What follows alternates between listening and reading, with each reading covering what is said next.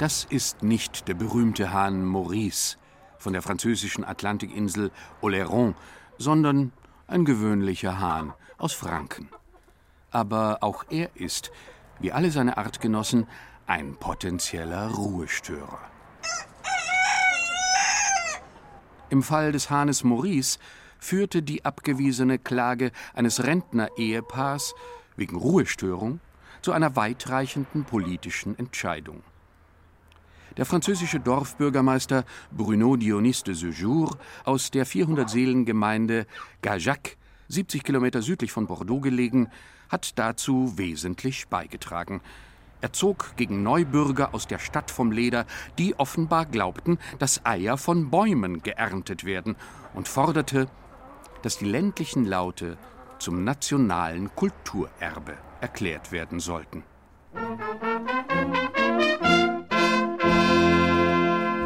Kikeriki von Hahn und Hühner, Mäh von Schafe und das Traktorgeräusch. Der Hahn, der Trecker und der Mähdrescher. Mein Landleben klingt zum Teil sehr laut, weil der Nachbarshund sich einsam fühlt und dann da sitzt und sagt wow, wow, wow, wow. Das sind Hunde, manchmal ist morgens ein Hahn zu hören. Wir haben die Wiese unten zu Schwabach hin, da ist Froschgequake, da sind Enten zum Teil. Und auch Schweine. Das Gegrunze von denen ist doch schön.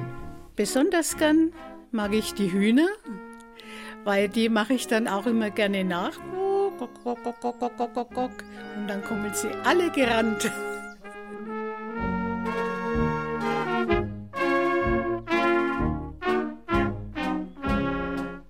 Initiative von Herrn Dionys de Séjour fand Gehör. Im Januar 2021 beschloss die französische Nationalversammlung, dass die ländlichen Geräusche zum unantastbaren Kulturerbe gehören. Gerichtliche Klagen dagegen sind fortan somit ausgeschlossen. Le vent dans les bois fait la bicheuse à bois fait. La vaisselle cassée fait fric fric frac et les pieds mouillés font flic flic flac In Deutschland dagegen dürfen insbesondere krähende Hähne weiterhin die Gerichte beschäftigen, mit unterschiedlichem Ausgang.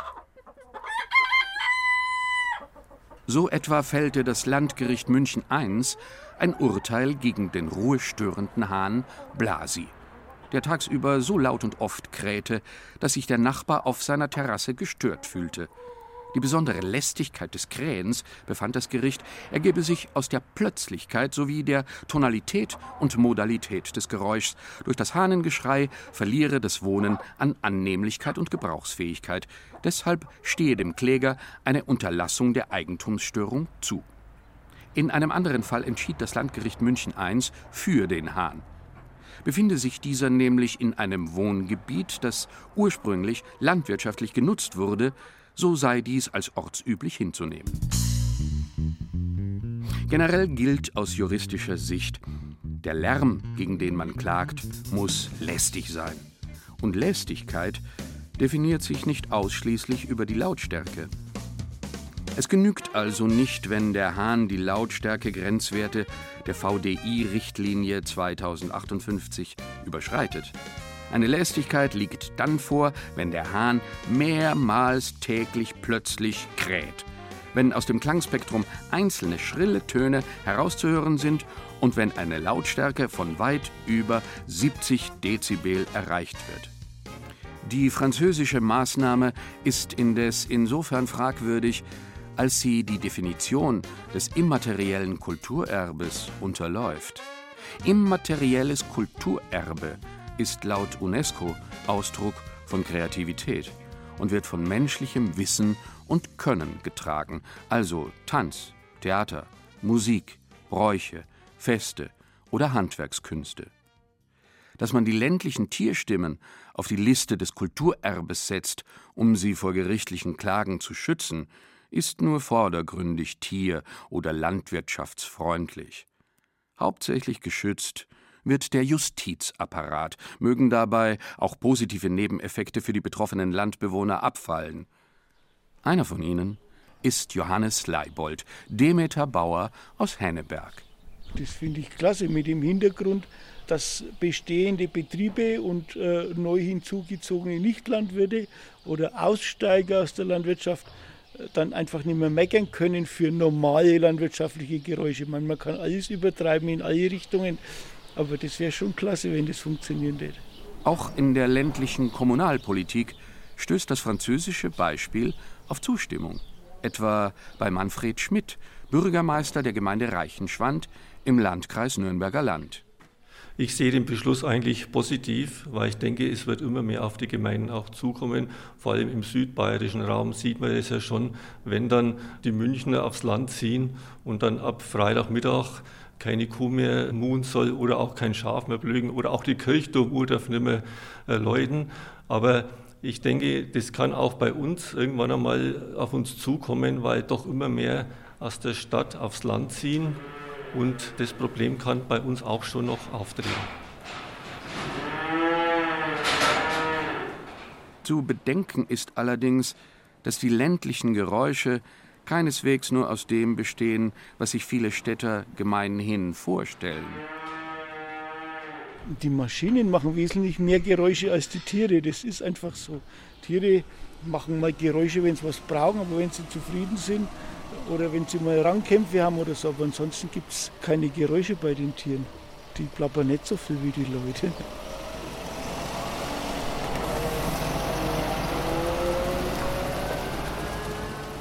Es ist schwierig. Wenn wir jetzt nachts oder spät abends am Feld arbeiten und die Maschinen einfach laut sind, also wir persönlich haben noch nie Probleme gehabt, aber ich weiß von anderen, die wirklich Ärger bekommen haben, auch schon die Polizei da war, bei der Ernte und sowas, wo ich sage, das kann man auch anders regeln. Dass das Problem oftmals weniger der Hahn ist, als vielmehr der zugezogene Städter, hat auch Eingang in die Literatur gefunden.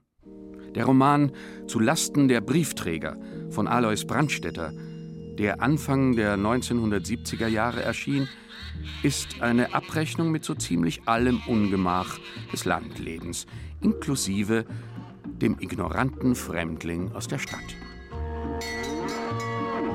Vom Landpostmeister haben die Städter keine Ahnung. Für den bäuerlichen Raum, das Dorf und seine Probleme haben sie kein Verständnis. Jedes Dorf ist für sie ein böhmisches Dorf. Das Land ist ihnen ungewohnt und fremd. Sie sind in jedem Fall landfremd, auch dann, wenn sie vielleicht auf dem Land ein Landhaus besitzen, denn die sogenannten Landhäuser der Städter sind ja keine wirklichen Landhäuser, sondern Stadthäuser auf dem Land. Letzten Endes ist für die Städter das Land und der ländliche Raum immer nur der Zwischenraum zwischen den Städten. Das Land ist der Umraum um die Städte, das Land ist das Gebiet vor der Vorstadt. Das Land muss nach dem landläufigen Verständnis der Städter überbrückt werden. Das Land muss überquert und durchfahren und ausgemessen werden. Immer wieder hört man, dass Städter sagen, wir haben das Land entdeckt. Oder sie sagen, wenn ihnen die Raumplaner und die Landschaftsarchitekten eine vierspurige Schnellstraße aufs Land gebaut haben, wir haben diese oder jene Gegend für uns entdeckt. Da kann man dem entdeckten Land und den entdeckten Landleuten nur kondolieren und Beileid wünschen.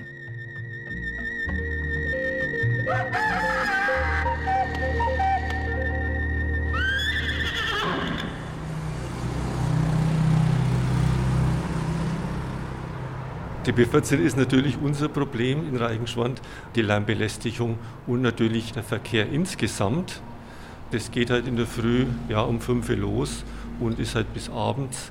Und wenn man bedenkt, dass ca. 20.000 Fahrzeuge durch Reichenschwand täglich fahren, ist das natürlich gerade für die Anwohner schon äh, starke Belästigung. Ich selbst bin an der B14 groß geworden und es ist schon enorm, was da die Bevölkerung mitmacht. Das heißt im Klartext, der Städter hat in Wahrheit durch seine Lebensform den Lärm, vor dem er aus der Stadt flieht, den Lärm der Infrastruktur, auf das Land exportiert, wo er vergebens Stille sucht.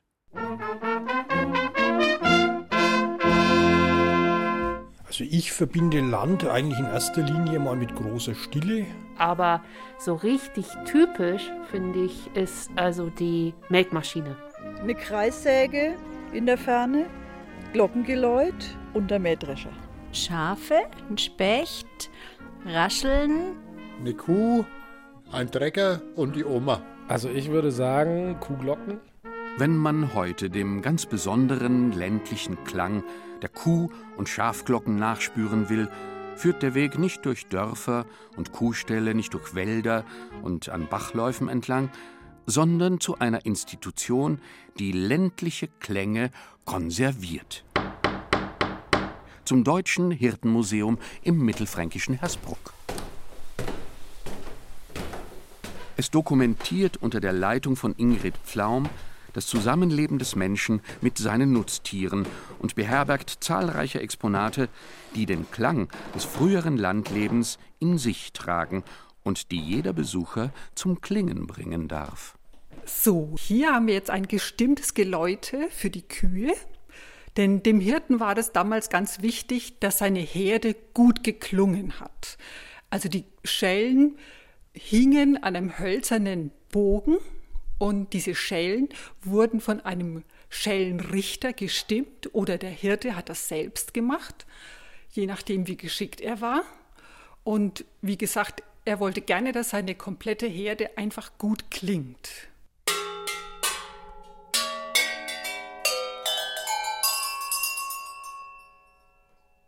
Welche unterschiedlichen Möglichkeiten es gab, die Schellen einer Herde harmonisch aufeinander abzustimmen, wird im Werk Herdengeläute und seine Bestandteile von Konrad Hörmann beschrieben. Es erschien im Jahre 1916 und spricht von einer uralten Hirtenmusiklehre, dem musikalischen Talente der Hirten entsprungen.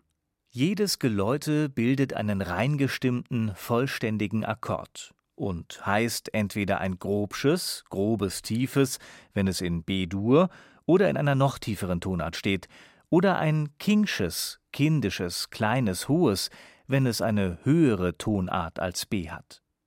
Der Akkord kann dreierlei sein. Erstens der reine Dreiklang, zweitens der sechsten und drittens der Quartsechsten Akkord. Die beiden letzten sind bekanntlich die Umkehrungen des ersten. Das haben die Hirten selbst ausgeklügelt, ohne je von Theorie der Musik gehört zu haben, und unterscheiden und bezeichnen ihre Geläute nach diesen Grundakkorden der Harmonielehre. Wenn das Geläute einen reinen Dreiklang bildet, der auf dem Grundton aufgebaut ist, sagt der Hirte, es ist nach dem Signalhorn gestimmt.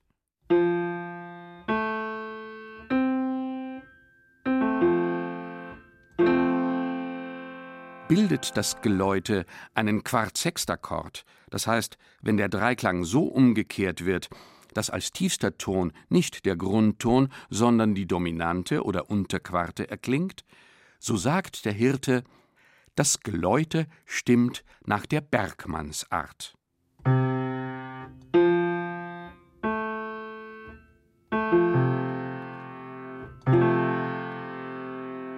Wird als tiefster Ton die Terz des Dreiklangs verwendet, so heißt dies in der Hirtensprache, das Geläute ist nach der Klarinette gestimmt.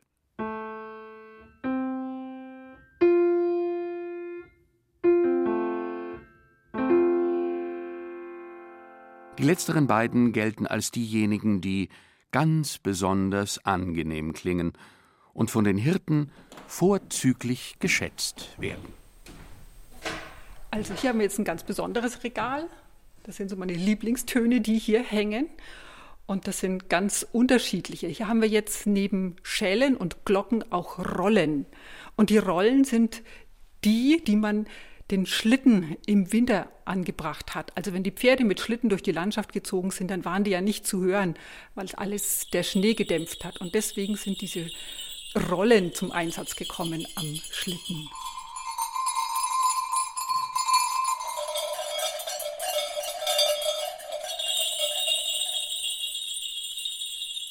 Viele Besucher wissen ja nicht, was der Unterschied ist von der Schelle zur Glocke. Und hier kann man das sehr gut zeigen. Als erstes die Schelle. Die klingt ganz einfach, weil sie nämlich aus Blech geschmiedet ist. Und dann danach hören Sie im Vergleich dazu die Glocke. Die hat einen reinen hohen Klang, der ganz lange anhält. Und das liegt daran, dass sie gegossen ist.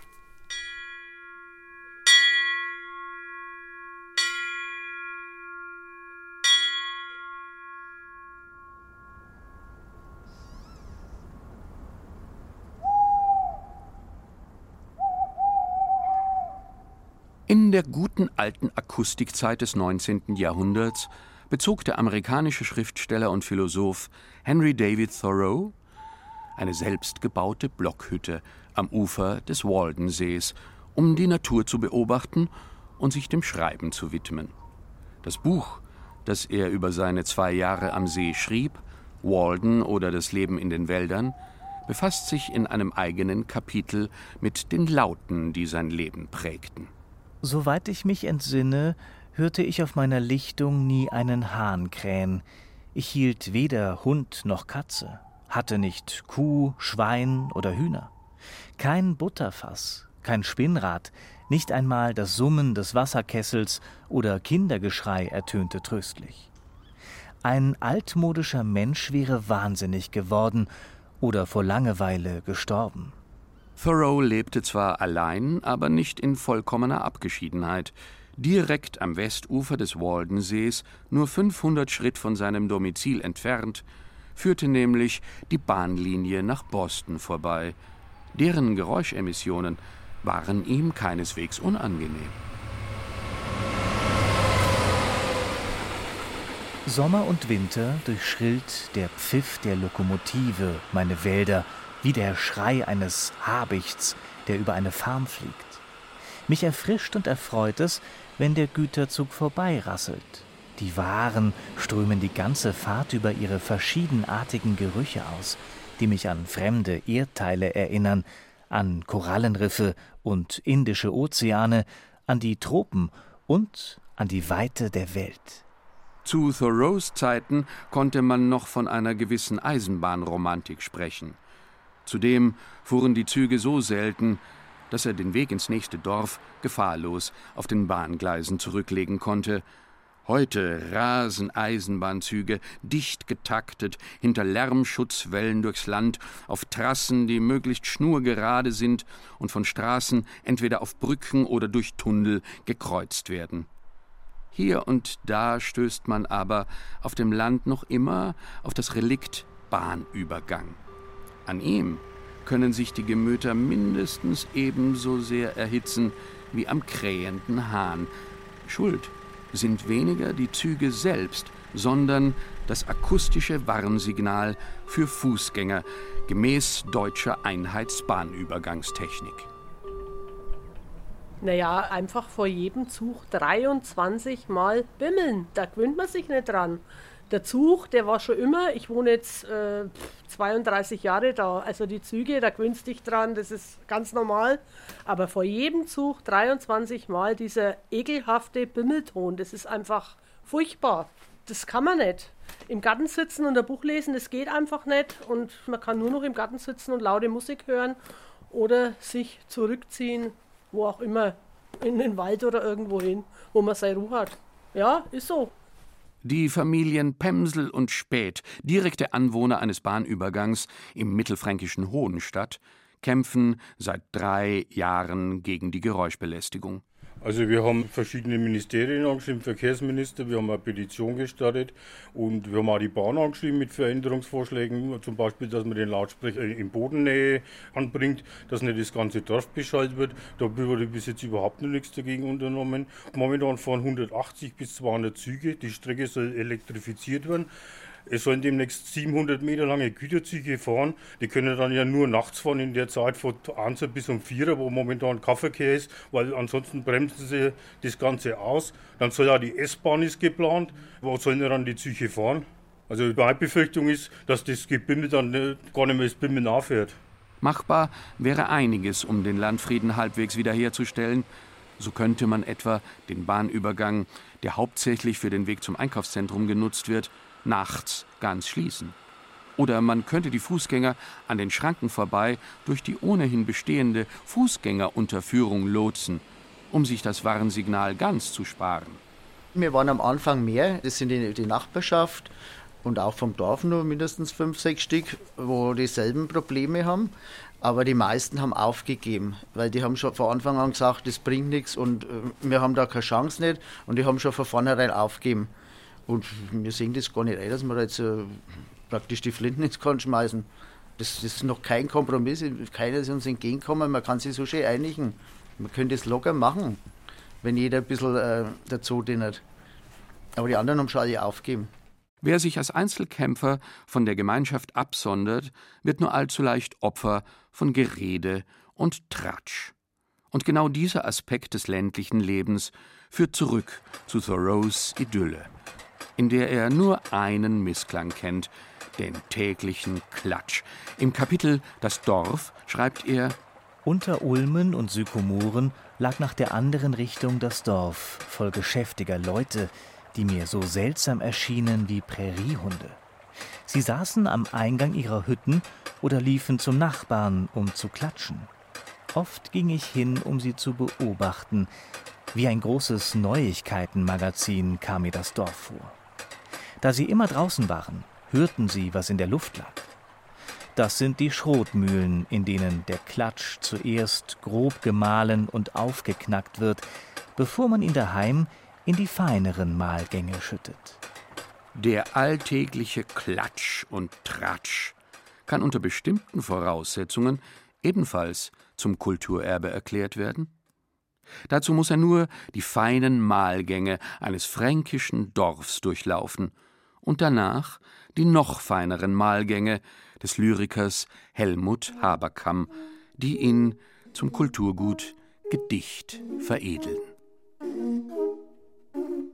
a schönes Glanzdorf. Das war's a jetzt. Warum bei Denner das Licht brennt schon unterm halben Doch? Die ganz Nacht durch brennen bei Denner die Lichter. Stundenlang brennt bei Denner das Licht bis in der Früh. Warum bei Denner das Licht brennt, obwohl kein Mensch zu nah kommt, das war's a jetzt. Was die wieder alles schauert denn? Was die alles treibt denn? Was die wieder machen werden, was da gespielt wird, das war's ja jetzt. Man sieht's na ja auch. Das siehst an ihr Gesichter, das siehst an ihrer ganzen Wohr. Man sieht's ja auch an die Kinder. Das war's doch auch jetzt. Aber sowas bei uns da. Und das in der heutigen Zeit. Also, ein bisschen was lassen wir schon eingehen. Aber einmal muss er Ruhe sein. Horch, das sagt Feier jetzt.